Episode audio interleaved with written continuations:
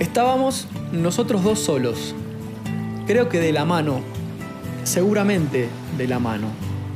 El ruido constante de las olas del río nos proporcionaba un ambiente tranquilo. Era como si pudiéramos escuchar la exhalación profunda del río con cada movimiento del agua. Algunos autos pasaban por la calle a nuestras espaldas, pero no les prestábamos mucha atención. Podía pasar cualquier cosa atrás nuestro, pero yo no me iba a dar vuelta. No podía dejar de mirar lo imponente que me parecía el sol y su paralizante reflejo naranja sobre las aguas del río de la Plata. ¿Falta mucho, pa? Le pregunté a mi viejo mientras lo miraba desde abajo. Pasaron muchísimos años desde aquellas tardes y todavía sigo mirándolo igual. En un ratito me respondió y esperó a que vuelva a mirar hacia el atardecer para hacer el ruido. Siempre esperaba que yo vuelva a mirar al atardecer. Todavía podía verse un poco del sol por encima del agua, pero fue ahí cuando lo hizo. Clic. Me puse como loco. ¿Lo escuchaste, papá? Hizo clic. Mi emoción era tanta que me puse a saltar de la alegría. No podía creerlo, otra vez había escuchado al sol hacer clic cuando terminaba el día. Miraba para mis costados, tratando de adivinar si alguien más había podido sentir el ruido del sol al desaparecer en el horizonte. Quería compartir mi alegría con alguien. No podía ser que solo mi papá y yo lo hayamos escuchado. Nos quedamos un rato más, contemplando lo hermoso de lo cotidiano y dejando que lo cotidiano nos contemple a nosotros. Cuando ya estaba un poco oscuro, mi papá me dijo que teníamos que irnos, que hacía frío y que mi mamá nos estaba esperando en casa. Caminamos, también de la mano, hasta llegar al departamento. Mi mamá estaba en su cuarto y ni bien crucé la puerta fui corriendo hasta su cama para contarle que otra vez había visto el atardecer y escuchado cómo el sol hacía clic cuando desaparecía detrás del agua. Mi mamá se reía por la emoción con la que yo contaba lo sucedido, pero es que me sentía afortunado. Así lo hicimos muchísimas veces. La rutina de ir a ver el sol, hacer clic, con mi papá se repetía bastante seguido. Con el tiempo, empezaron a sumarse mis hermanas a la aventura. La gente aumentaba, pero a mi papá nunca le faltaron las manos para que todos podamos disfrutar del momento. Pasaron los años, nos mudamos, nos alejamos del río y después nos volvimos a acercar. Nunca, nunca dejamos de ir a ver el atardecer.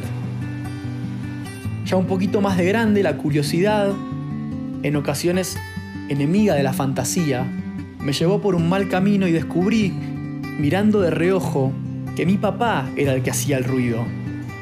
¡Qué idiota! pensaba.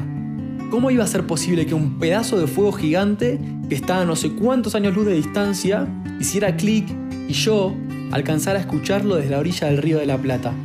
Me sentía triste, me sentía traicionado, me sentía ridículo.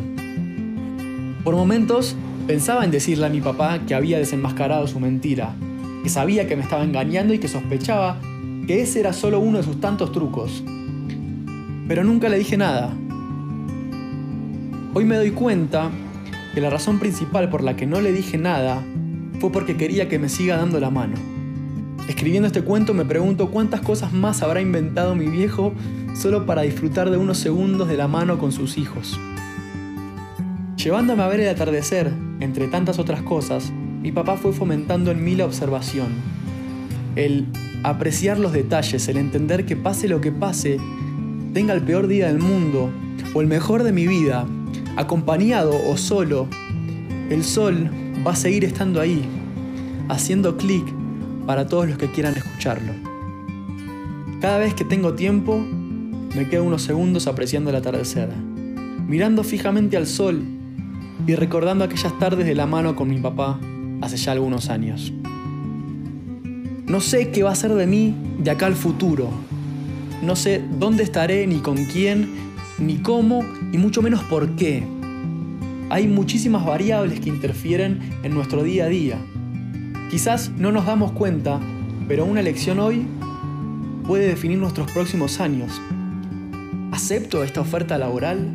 renuncio a lo que verdaderamente tengo ganas de hacer por una oportunidad que se me acaba de presentar, le digo que sí, le escribo y le cuento lo que me está pasando, la llamo. Infinitas preguntas definen nuestro futuro con cada movimiento del segundero del reloj. No tengo en claro cómo voy a responder a cada una de esas preguntas, pero sí sé que seguiré mirando el atardecer. Y también sé que el día que el reloj no le haga más preguntas a mi papá, el sol tendrá el atardecer más lindo de su historia. La respiración del río será más pausada y se podrán escuchar algunos sollozos entre el sonido de las olas.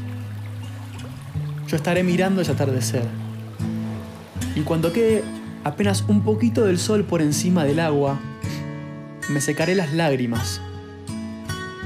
Me pararé firme, miraré al horizonte y cerraré con fuerza mi mano izquierda fingiendo tener la mano de mi papá sobre la mía. Me quedaré así algunos instantes, sinceramente no sé cuánto tiempo, hasta que finalmente tome el valor necesario para decir una sola palabra. Clic.